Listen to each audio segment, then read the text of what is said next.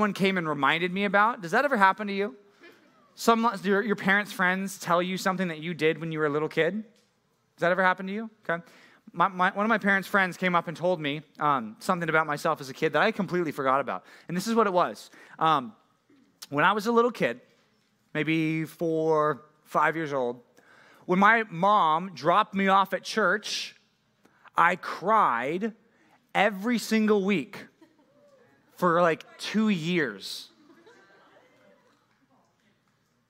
Never told anybody about that before, okay? So I'm just gonna tell you that. That was weird, okay? I found out about myself and I realized, wow, what happened to me? I was such a crier back then. Like, it all, I emptied it all out as a four year old. Like, it all went away.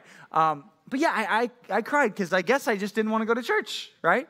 Uh, maybe that's how you feel about going to church. You just want to cry. Um, I hope that's not how you feel. Uh, I hope that you don't cry when you uh, get dropped off at church. But yeah, we get it. I, I've been there. Okay, I was just four years old when it happened, but uh, yeah, I don't know how you feel about getting dropped off at church. I cried for two years. Then after that, it's kind of funny. Um, you know, I went to church and now I work at a church, so I don't cry every time I go to church anymore. That's that's good, right? Uh, that's good. Yeah, my wife says that'd be good because it'd be really weird if you did. Uh, no, I don't cry every time I go to church. But uh, I, I, want you to think back to when maybe when you were a little kid, when you first started going to church or getting dropped off places. How did you feel?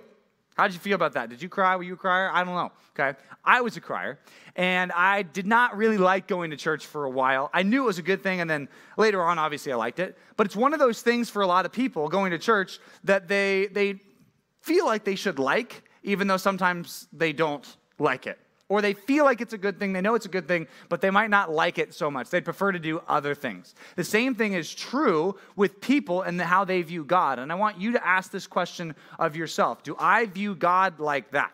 Like something I know I should like, or I know that I should get to know, and I know that I should know Him, and I know I should learn about Him, but I don't really like to do it. It's like something I have to do. Not something I get to do. I'd rather do other things, but it's something I have to do. I want you to ask yourself honestly that question tonight is that how you feel about God Himself? Okay? The reason I'm asking you that is because in the book of Deuteronomy, what we're about to study, what Moses says to these people is your view of God needs to be flipped upside down. If your view of God is something you just have to get to know, then you're viewing God wrongly. What we're going to study today is one of the most important chapters, I think, in all of the Bible. Because what Moses tells us to do and tells these people of Israel to do is if you're going to obey the law, like we talked about, if you're going to obey God's word, one thing that you have to get down very solidly is this that you not only get to know God, or not only have to know God, you get to know God. And God actually says that we're called to love Him more than anybody else. So I want us to open up our Bibles to see this. So, Deuteronomy chapter 6. If you don't know where Deuteronomy is, it's right near the beginning. It's the fifth book of the Bible. Deuteronomy comes right here after Genesis, Exodus, Leviticus, Numbers. Now we're in Deuteronomy. Okay? We're in Deuteronomy chapter 6, right near the beginning here. Last week we talked about chapter four, especially. We said chapters one, two, three were all about this historical background. Chapter four, we talked about how God's law is a gift. I gave you that, that illustration up on the screen last week about um, how we got to hear God's word and understand God's word. Then we're supposed to fear God. Then we're supposed to obey Him. And then we're supposed to live, right? All those things we covered last week. In chapter five, what we get that we kind of are skipping over real fast is Moses gives the law again. Okay, what was the law? The law, specifically, he lays out those 10 commandments from Exodus chapter 20. So, chapter 5 is all about God's law for the people. Now, what he's going to do is explain how on earth people can possibly keep God's rules. How are they going to do it? Well, check it out. Here in chapter 6, look at verse 1. It says, Now, this is the commandment, the statutes, and the rules. Kind of looking back here. That's, that's God's rules right here that the Lord your God commanded me to teach you, that you may do them in the land in which you are going over, to possess it, that you may fear the Lord your God, you, your son, your son's son, by keeping all the statutes and his commandments, which I commanded you all the days of your life, and that your days may be long. Hear, remember that was one of those important words. That's the first word. Hear, therefore, O Israel, and be careful to do them, that it may go well with you and that you may multiply greatly as the Lord, the God of your fathers, has promised you in the land flowing with milk and honey. Now, pause right there, okay? That is a summary of everything that he's covered so far. basically God gave them these rules. They were supposed to go into this land promised to them, and there was things were supposed to go well for them. Okay, they got to know God. They had the gift of God's law. God's law wasn't just something they had to do; it was a gift that God gave to them. Okay, now what He's going to do right now is super, super important. And it's something you probably heard before, but I want you to hear it again with fresh ears. Look at verse number four, Deuteronomy 6 4. He says, Hear, O Israel. He's talking to everybody here. Hear, the Lord our God, the Lord is one. Okay? That might sound like it's a typo, right? The Lord is one. I've never called anybody one before. What does that mean? Okay? A couple things here. What he's saying is there is only one God. There's only one real God, and that God is the Lord. Okay? And that might sound like, okay, duh, I already know that. But here's the problem they came from a land, and they were going into a land where they believed in tons of different gods. And what they thought you had to do when you go into a land is if there's a rain god in that land, you know what you have to do? You have to make friends with that rain god. I got to make sacrifice. If I want rain, when I go into that different land, they have their own god. I need to make friends with them. And I need to make friends with the sun god in that different land. So that was what the people around them taught. And Moses just makes it very, very clear there is only one God. So he starts explaining who God is right here. Now, look at verse 5. This is the next thing. You shall love the Lord your God with all your heart, with all your soul, and with all your might. Now, after verse 4, you might not be expecting that. You might think, okay, this is going to be some teaching about who God is. And then he goes, bam, you got to love God. There's one God, and you need to love him. What does loving him look like? With all of your heart, soul, might. Verse 6 And these words that I command you today shall be on your heart. All these laws, all these words, keep them on your heart. Okay, and the heart back then, by the way, before we go any further, the heart was not the emotional center, right? When I say, you broke my heart, okay, which I probably never said to you, um, but if I said that to you, you'd say, oh, I made John sad, right? If, I, if you broke my heart. But if I said, my heart is heavy, you'd say, wow, he must be really sad or depressed or something, okay? That's not what heart meant back then, okay? Heart, and to these people, was the decision maker, okay? If I could change your heart, it's like if I said, can I change your heart on something? What I'm really trying to say is, can I change your thinking on that? Can I change your mind on that? So in the Bible, when you see heart, it actually is closer to today what we would think of as the mind or the decision maker okay? That's what the heart was. So you're supposed to love God with all your heart, means with all your decisions that you make, think about them in this way I want to love God with all my decisions, okay? That's a little bit different than just wanting to write love notes to God, right? That's not what he's saying. He goes on. He says, keep those words on your heart. What does that mean? There's a word that we use today for that. It's the word to memorize, okay? To memorize. But even more than memorizing, you're not only supposed to memorize what God says, you're also supposed to care about it deeply. Right? You've memorized a lot of things. Okay. The quadratic equation. What does that mean to you? Does that mean anything to you? Does it not? No. The Pythagorean theorem. Does that mean anything to you? Does that mean anything to you? That doesn't. sorry, that was like an inside joke. Um, I guess the Pythagorean theorem, the quadratic equation. Um, I don't know. Is there any, uh, I don't know, H2O? I, another equation, right? That's an equation, I guess, right? It's a chemical equation, right? What does that mean? Okay, those were all math things, right? So they don't mean anything to you if you don't know them. And furthermore, to most of you, you don't care about those things. You memorize a lot of things you don't care about, okay? What God's saying is here not only should you memorize my word, care about it deeply, have it be on your heart all the time. Verse 7 if you memorize it, what are you going to end up doing? He's talking to parents, particularly here. You shall teach them those, those words, those, those statutes. Teach them diligently to your children. How do you do that? You shall talk of them when you sit in your house, and when you walk by the way, and when you lie down, and when you rise. That's four different things to basically say, talk to your kids about it all the time, because this original audience mostly adults here. Talk to your kids about it. Verse 8, you shall also bind them as a sign on your hands like making bracelets out of them is what it sounds like. And they shall be as frontlets between your eyes. And you shall write them on the doorposts of your house and on your gates. And now, today, a lot of the Jews have taken this verse and said, oh, what that means is I should make a bracelet that has a Bible verse in it. And I should make something to put between my eyes that has a Bible verse in it. And I should put, this is still today in Israel, they put little um, pieces of the, the law in a little um, box and they'll put it on the doorposts of all their houses. Okay? So, was that really the point? I don't think that was really the point. I think the point was keep it on your heart. It's like it should be on your hand, on your forehead, on the doorpost of your house. Like the Bible should be everywhere for you. You need to be thinking about it all the time. Why? Verse 10. And when the Lord your God brings you into the land that he swore to your fathers, to Abraham, to Isaac, to Jacob, to give you, with great and good cities that you did not build, and houses full of all good things that you didn't fill, and cisterns that you did not dig, and vineyards and olive trees that you did not plant. And when you eat and are full, verse 12, take care, be careful, lest you forget the Lord your God, who brought you out of the land of Egypt, out of the land of slavery.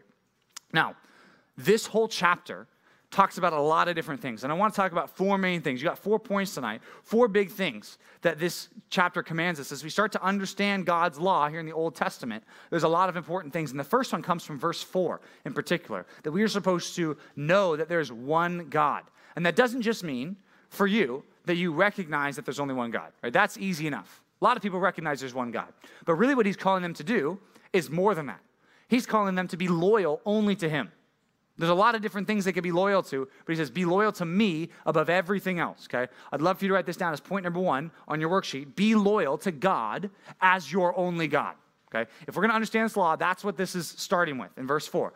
Understand that God is the only God, and you might recognize that in your head, but like we said before, it might not get down to your heart, where you understand that God is the only God, but you kind of act like He's not. You're kind of not loyal to him like he's the only God.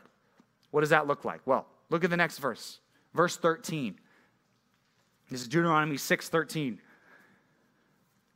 After he says, Take care lest you forget the Lord, he says, It is the Lord, your God. He is the only one who you should fear. Him you shall serve, and by his name you shall swear.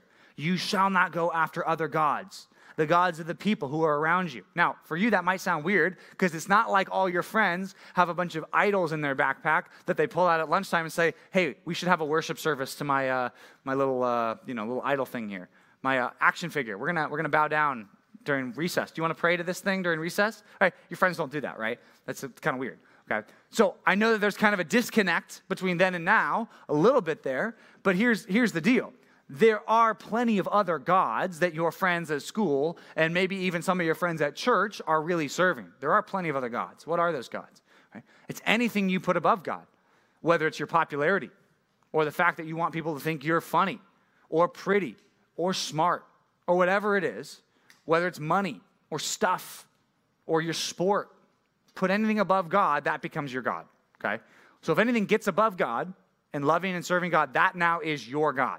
So, what this point is saying, and I think what he's trying to get here is when you go into the land, which that can kind of be metaphorical for us as when you live the Christian life, right? When you go off and live the Christian life, make sure that God is your only God. Make sure you don't put anything above God, okay? Because there is only one God.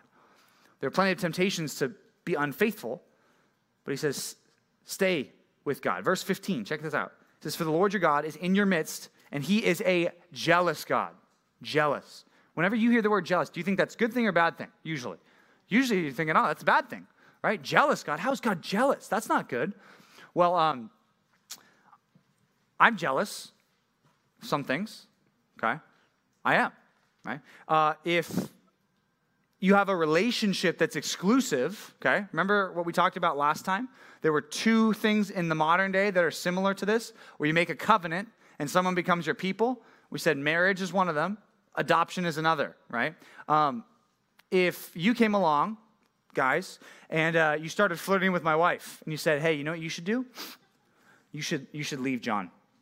You should leave him, and you should you should marry me." Okay, okay, okay. I know it's weird, but we just went zero to sixty right there, real fast, right? Um, but what what if I like came up to you talking to my wife, saying that to my wife?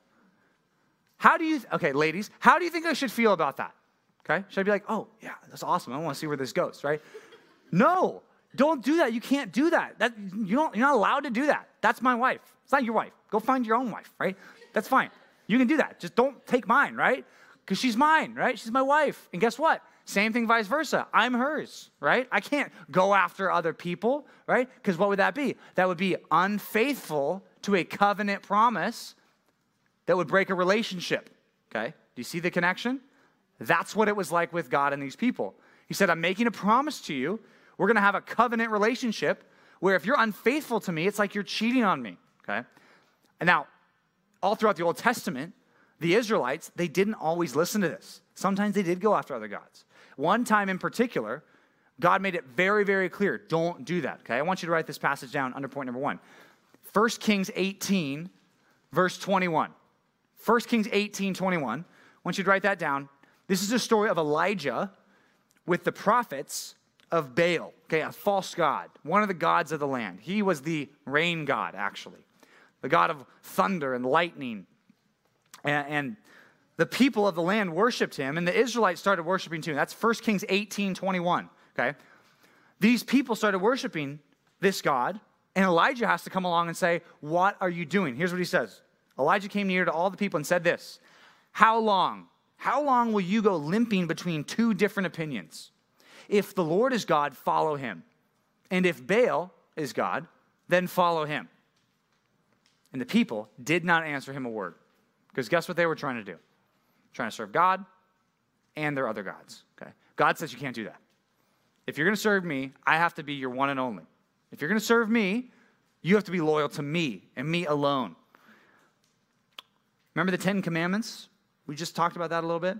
Ten Commandments. What are commandments one, two, and three all about? I want you to think this through. What's that first commandment all about? Remember what it says? It says, You shall have no other gods before who? Before me, right? Before God. No other gods before me. Okay. That's what he's saying here. Same thing. Okay? Commandment number two. What's that? You shall never serve any idols, right? Don't make any idols to serve them, and also don't turn me into an idol. Says, I don't want you making a statue representing me, because that's not true. That's an idol. So those are all about worshiping him. What's the third one, right? Not taking God's name in vain. What does that mean? It means using God's name in any way that's inappropriate. Using God's name as basically as a cuss word Right? People still do it today. Or what it means is worshiping God in a way that's not right, using his name, uh, you know, without respect. Okay? That's using God's name in vain. So, first three commandments, what are they all about? The people worshiping God alone. That's what they're all about. Now, that's what this is all about. So, you might say, well, this is a long time ago. God still commands us this today.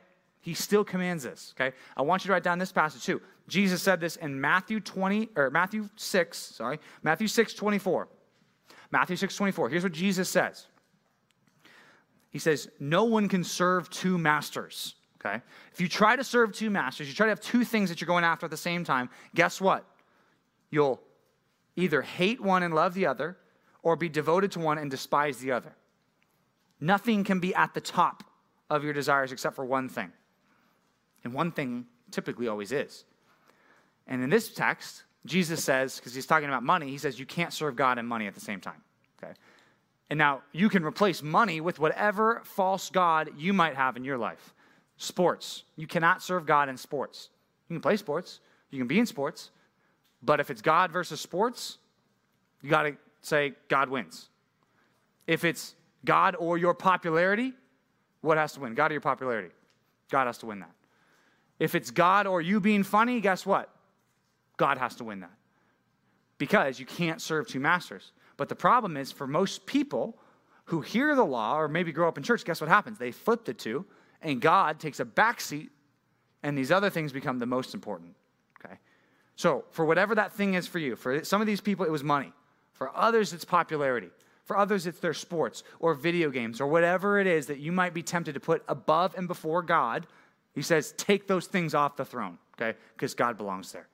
God said himself in the book of Isaiah, Isaiah 45, verse 5, he says, I am the Lord and there is no other. Okay? There's no other God.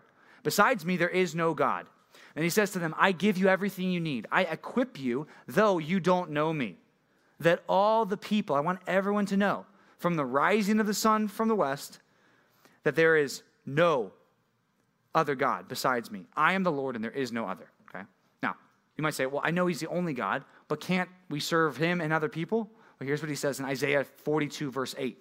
He says, I am the Lord. That is my name. My glory I will not give to another, nor my praise to carved idols. I will not share praise or glory with anybody.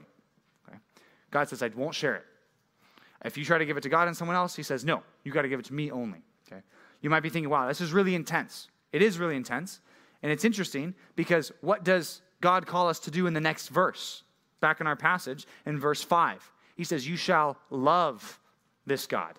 You shall love the Lord your God with all your heart and with all your soul and with all your mind, right? And that is really the, the beginning of obeying God at all, is committing to love Him, okay? And I want you to think about what love is. Love, if I say what is love, you think of a lot of different things. You think of hearts, you think of songs. There you go, someone started singing. Uh, you think of a lot of things. You might think of Valentine's Day. You might think of your crush. Don't look at your crush right now. Don't look at your crush. I saw.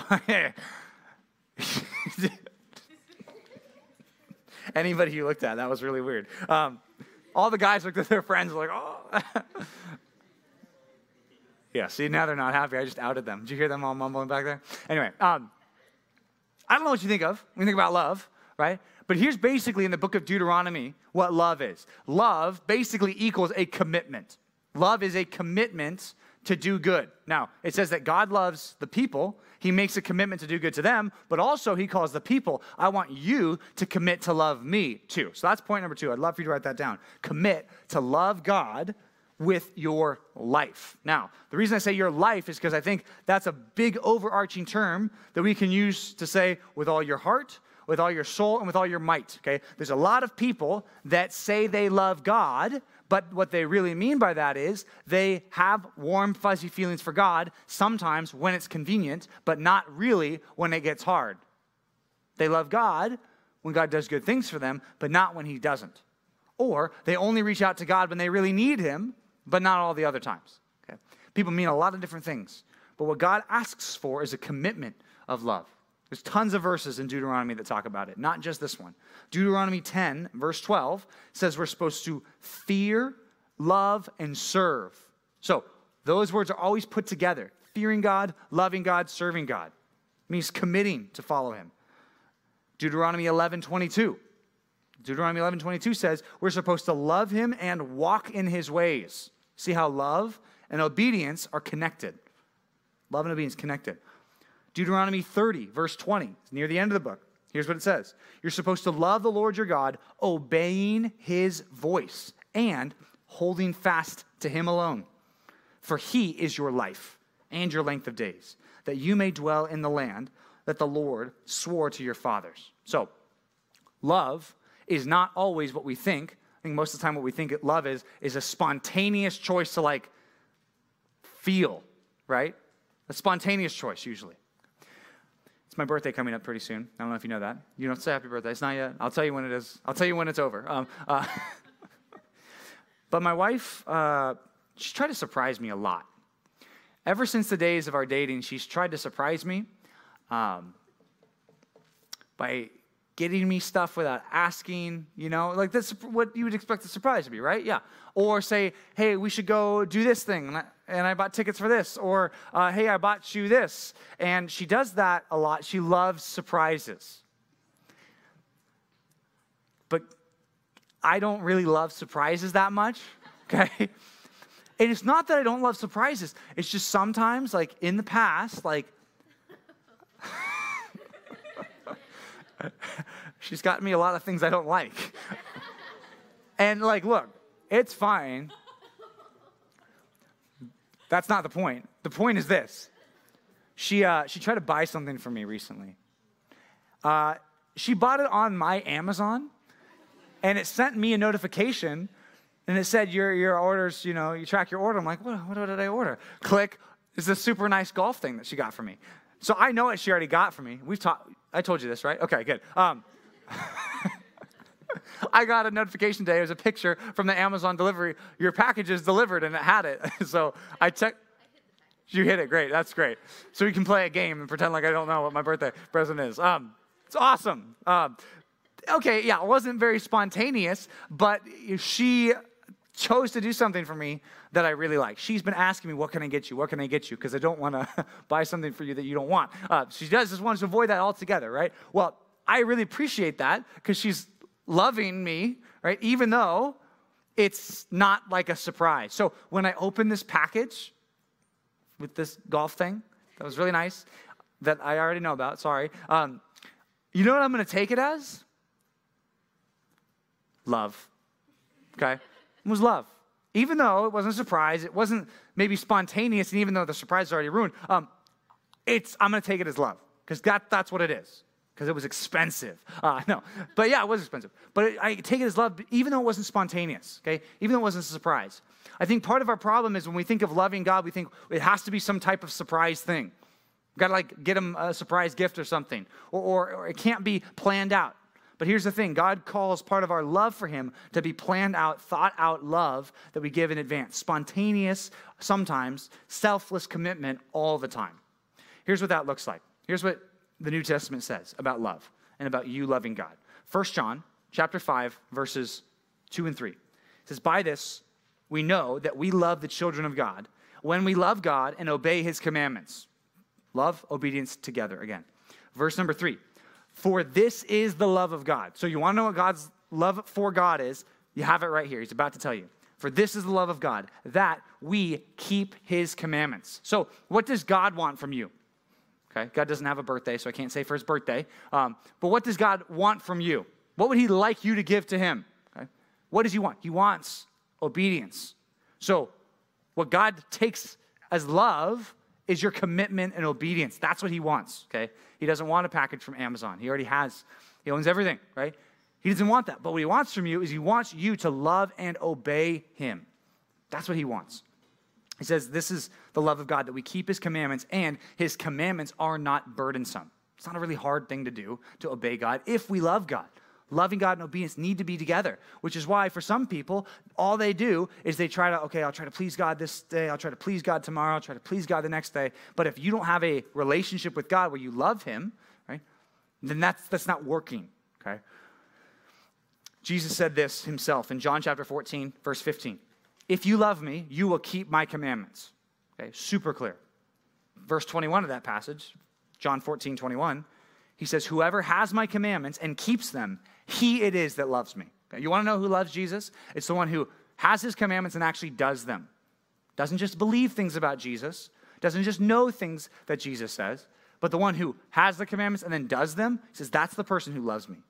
Says, And he who loves me will be loved by my Father and I will love him and manifest myself to him. I will show myself in a special way. I'll have a special relationship with that person. That's crazy that obedient people have a relationship with God that's good. That's exactly how it's always worked, whether it's in Deuteronomy or John. You might be thinking, didn't Jesus talk about this passage? Yes, he did talk about this passage, okay? Matthew chapter 22. I'd like us all to turn there. Let's just turn there. Matthew chapter 22. Go to the New Testament real quick. Matthew 22. Someone asked Jesus an important question. They said, Hey, what's the most important law? If we look at all the laws and all the things in the Old Testament, what's like the most important one?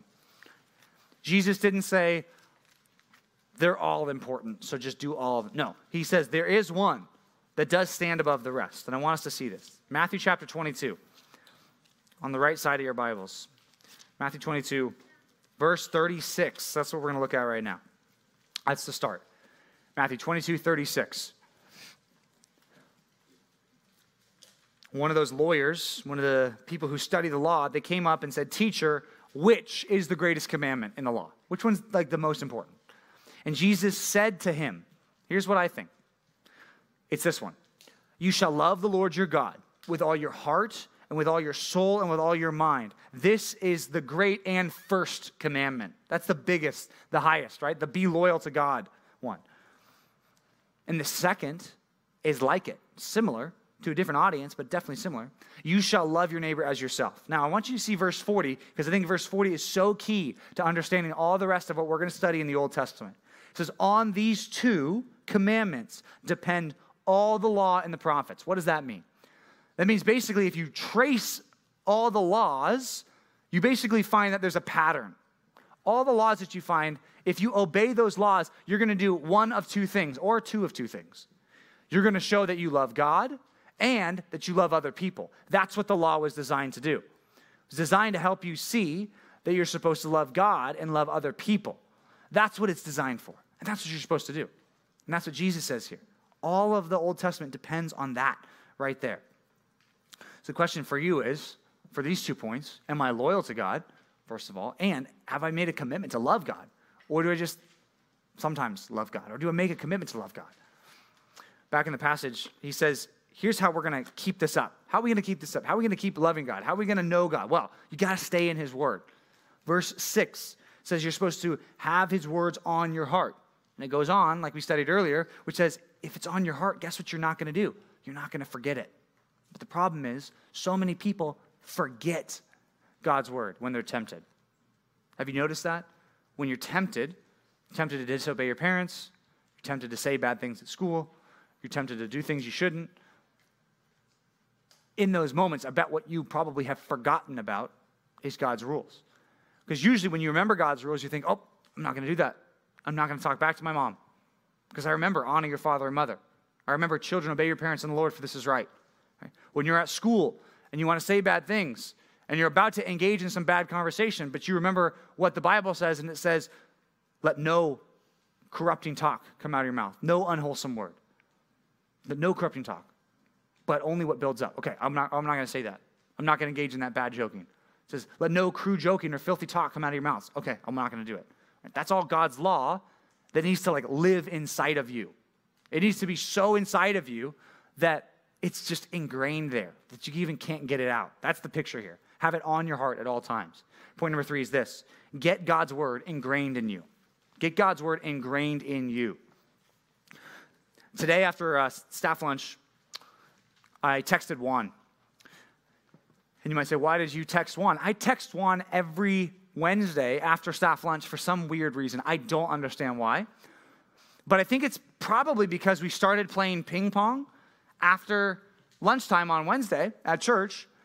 And I asked him, hey, you want to play ping pong? Juan was super nice to me and didn't respond for like three hours. Um, He's here, by the way. Hi. Um, he didn't respond.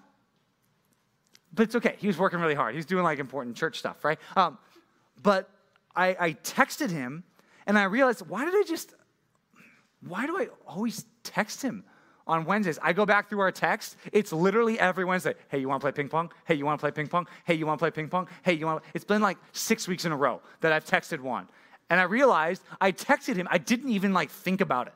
I just did it. And I didn't even realize it because I made it a pattern. And then I just thought, oh, it's ping pong time. When he's like, I'm busy, I like came downstairs, like walked by his office. I'm like, hey, what you doing? oh, yeah, I'm working on something. Oh, okay. Cool. All right, all right cool. I'll, yeah, I'll, I'll leave. Yeah, and I went back upstairs, right? And I didn't, we didn't ever play ping pong. Um, but the point is, I made it a pattern and I didn't even realize it. It was just ingrained in me on accident, right? There's plenty of things that are like that for you, okay? Maybe if your phone is your alarm clock, okay? Yes, okay, yes, there. Um, maybe for you, you pick up your phone and then you look at the same app every time first. That's a habit, right? That's been ingrained in you, right? There's a lot of things that can be a habit. Maybe downstairs, you go downstairs and you like, does anybody like waffles here? Anybody like waffles? Those Eggo waffles, you just kind of throw in the, they're frozen, you just throw them in the toaster. That's what I'm talking about. Um, and maybe it's like, I just do that every day. I'll just Throw that in, right? Some of you leaders, you make coffee every morning. You have patterns. You just do it and you, you don't even think about it because you just made it such a pattern. Darcy says that's right. Um, whatever it is, you guys got a lot of different patterns, a lot of different things that you do. What I want you to think of is this text says, I want God's word to be like in your heart all the time. I want it to be ingrained in you. How does it get there, though? How does it get there? It gets there by starting to make those habits. And what I want you to do is basically get to the stage to where when you're tempted, to when you're thinking about things, that the scriptures become your reflex to things. That the scriptures become like your language, like second nature. And I know that you think for some of you, like, wow, that's really hard. That's going to take a lot of work. It does take a lot of work, it takes a lot of time, a lot of effort, but it's worth it. If the scriptures become like second, second nature to you, you're always thinking about scripture. Because that's what he basically says here. Have it on your heart, Talk about it all the time. Talk about it with the people in your life, which is another great point. Are there people in your life that you talk to about God's word? Not just when the scheduled time is, but just like whenever. That would be awesome if you had people in your life that you started talking to about God's word. Some of you, especially you eighth graders, right? We got those, um, those group chats for you guys that you guys text on for, for DBR, right? Some of you, uh, some leaders laughing, right? Uh, yeah. But those are basically designed to say, I, I want you guys to just spend time talking about God's word, right? Even if it's a little thing every once in a while. That's the idea. That's Deuteronomy 6 in action. Right? I want you to find people to talk to, talk, to talk to about God's word. That's super important.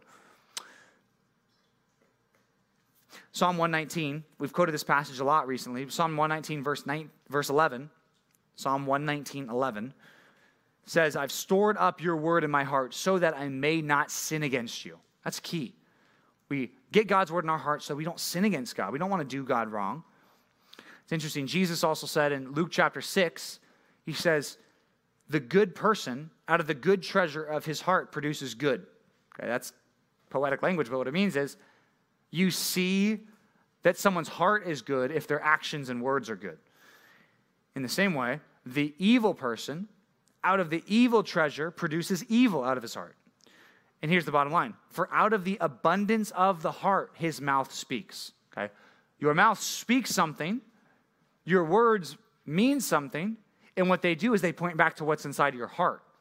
So here's kind of the question it's hard to see on the inside, right? I can't see your hearts, right?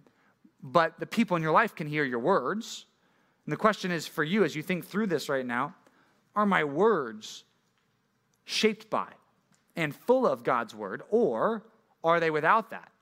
Because if they're without that, chances are, out of the overflow of your heart, if God's word is not in your heart, what's going to come out is probably going to be evil, because that's what he says here. But if what's in your heart is good and righteous, I bet what's going to come out is going to be starting to be more righteous and more good. Paul puts it like this in Colossians 3 Let the word of Christ dwell in you richly. Same idea. Let it just be in there.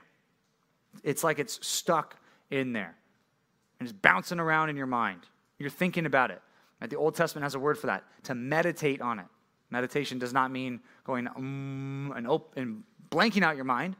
In the Bible, meditation means thinking about something right? If it's something ever happened to you, like usually people meditate on bad things. So like when somebody says something mean to you and you just keep replaying it over and over and over and over again in your mind, right? That's meditating, right? That's bad meditating. Um, but what he says is, no, meditate on God's word. That's what it means to have it stored up in your heart. Now, you might say, okay, those are important things. I've heard those before, right? That's what we said. These are simple, important things. Get God's word ingrained in you. But what happens when you do this? And that's really what I want to get to last. That's what point number four is about. Okay? What happens when you do this? When you do serve God only, you're loyal to Him. When you do love God more than anybody else. And also, on top of that, when God's word is in you, what happens? So, what happens is people start noticing that.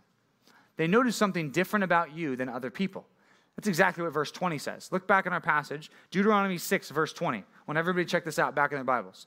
Deuteronomy 6, 20. Super important passage here. Basically, what Moses says is when your sons ask you, so like one day your kids are going to ask you in times to come, what is the meaning of the testimony and the statutes and the rules that the Lord our God has commanded you? Basically, why are you doing God's rules? Like, what are these all about? Why do we have to obey God? Why do we have to serve God? What are these rules all about? Right, in this context, it's someone's kids asking them, but for you, it's obviously not your kids asking you, sorry. Um, it's, it could be anybody. It could be your friends, it could be your, your neighbors, it could be anybody asking you, so why do you care about that kind of stuff? Why do you care about God's word? Why do you care about the Bible? Why do you want to like obey God? Because it seems like because of that, that's impeding on your life and you don't get to do all the fun things. Why do you do that? Here's the answer. Here's what Moses says.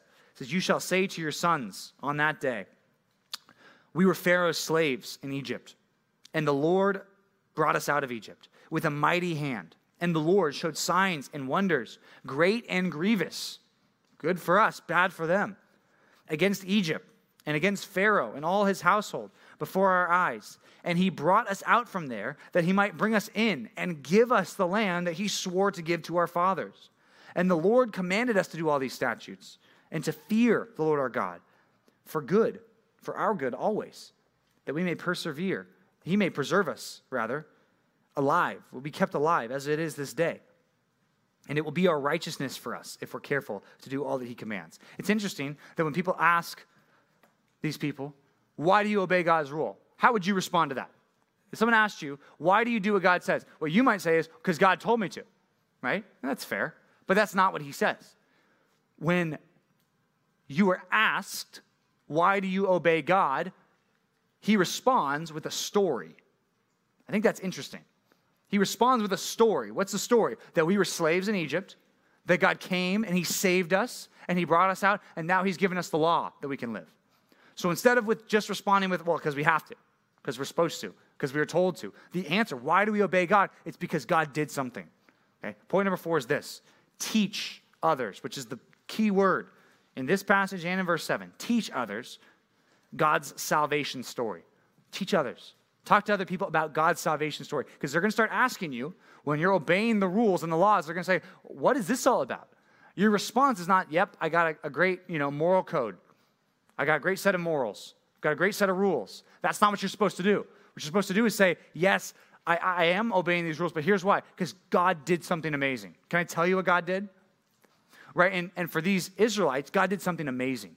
He went in and he got them out of slavery. You guys remember the 10 plagues? The hail and the blood and the rain and the darkness. Remember all that stuff? And the killing of the firstborn son. Right? That's what it means by great and grievous signs. I mean, these are big deal things that God was doing. And he did it to save them. Has God done anything that's worth telling people about to save us? What do you think? Well, he hasn't come down and saved you out of some slavery to Egypt. What has he saved us out of? Right? God came to save us out of slavery to sin. That's bigger. That's more important, right? He didn't even do that in the first time in the Exodus. That would have been great. All he did was save them out of this temporal slavery. That's a big deal. But even more than that, God saved us. When I say us, I'm referencing the people who've responded rightly to the gospel, right? Talking about Christians. God has saved those Christians, forgiven completely. So when people ask you, why do you obey those rules? Well, we were slaves too. We were slaves not in Egypt, but slaves in sin. Romans chapter 6, love for you to write that passage down. Romans 6, verses 16 to 18, here's what it says Do you not know that if you present yourselves to anyone as obedient slaves, you are slaves of the one that you obey, either sin, which leads to death, or obedience, which leads to righteousness. But thanks be to God. This is verse 17, Romans 6, 16 to 18. This is verse 17. But thanks be to God that you, who were once slaves of sin, have become obedient from the heart. Do you see how all these Old Testament ideas are reflected here in the New Testament? Slavery, obedience, heart, love, they're all connected because this is one story. The Bible is one story, one book. It says, You were slaves to sin, but you've come, become obedient from the heart to the standard of teaching to which you've been committed. And having been set free from sin, you have become slaves of righteousness. Remember, you, if you were a Christian, you were a slave too. Maybe not of Pharaoh, but definitely of sin. Ephesians 2, verses 12 to 13. Here's what it says in there it says, Remember, same idea as remember you were slaves. Remember that you were separated from Christ at one point. You were separated, alienated from the commonwealth of Israel, and strangers to the covenant of promise. Basically saying, Gentile people, you weren't even included in God's promises. Right? Most of you are Gentiles. That means just not, not a Jewish person. That includes me. That includes you. It says, remember, there was a time where you were cut off from Christ. You didn't have any access to any of the promises of God because you weren't in any of them. Having no hope and without God in the world. But now in Christ Jesus, you who were once far off have been brought near by the blood of Christ. That's even more important and more impressive than what God did in the Exodus. Remember, you were slaves. Also, remember that God saved you with a mighty hand from Pharaoh then, and now from death. Saves us from that. It says, God gave us the law for our good. Romans 6 21 Later on in that passage, we just look at Romans 6, 16 to 18, two verses later, in verse 21, it says, But what was the fruit What were you getting at that time from the things of which you are now ashamed? Basically, you used to live in sin. What were you getting from that sin? What were you getting from chasing the popularity? What were you getting from all that? It says, really, the end of all those things is just death. That's all that you're really getting from that. But now that you've been set free from sin and have become slaves of God, the fruit to which you get leads to sanctification, and its end is eternal life. It's like when God sets people free out of slavery to sin, what that means is He gives them all the blessings that Jesus earned for them. Gives them that free of charge. Didn't deserve it. For the wages of sin is death, but the free gift of God is eternal life in Christ Jesus our Lord. So, when people ask you, why are you obeying God? Why are you doing that? The answer is this because God saves. That's the answer. Remember last week we had that point. Remember that we obey because God saves. That's going to be a big theme throughout the law as we study the book of Deuteronomy. It says, You were ashamed of those things back then. You should be ashamed of those things in your old life. You shouldn't be ashamed of Christ now. It's interesting. What, what if I told you um, I was ashamed of my family? That would be weird. What if I said I was ashamed of my wife? What would you feel about me? You'd be like, that's mean.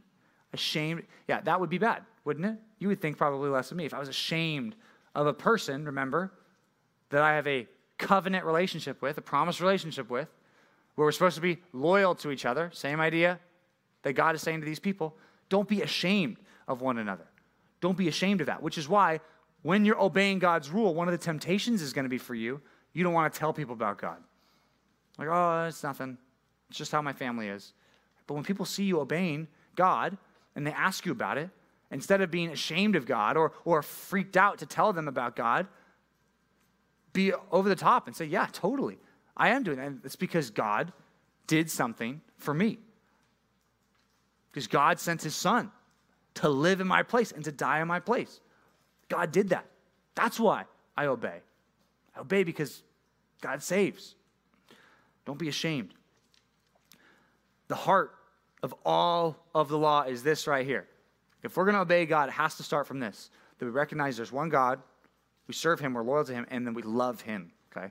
All the rest is going to follow that. So everything else we're going to study for the rest of the year is going to follow that right there. It means to love God first and to serve him, and what service and love mean are really interchangeable as we study the book of Deuteronomy. So we're going to break up into small groups again, but I want to pray first before we go to small groups and go through these questions. I want to pray that God helps us understand these things and helps us do them. Let's pray.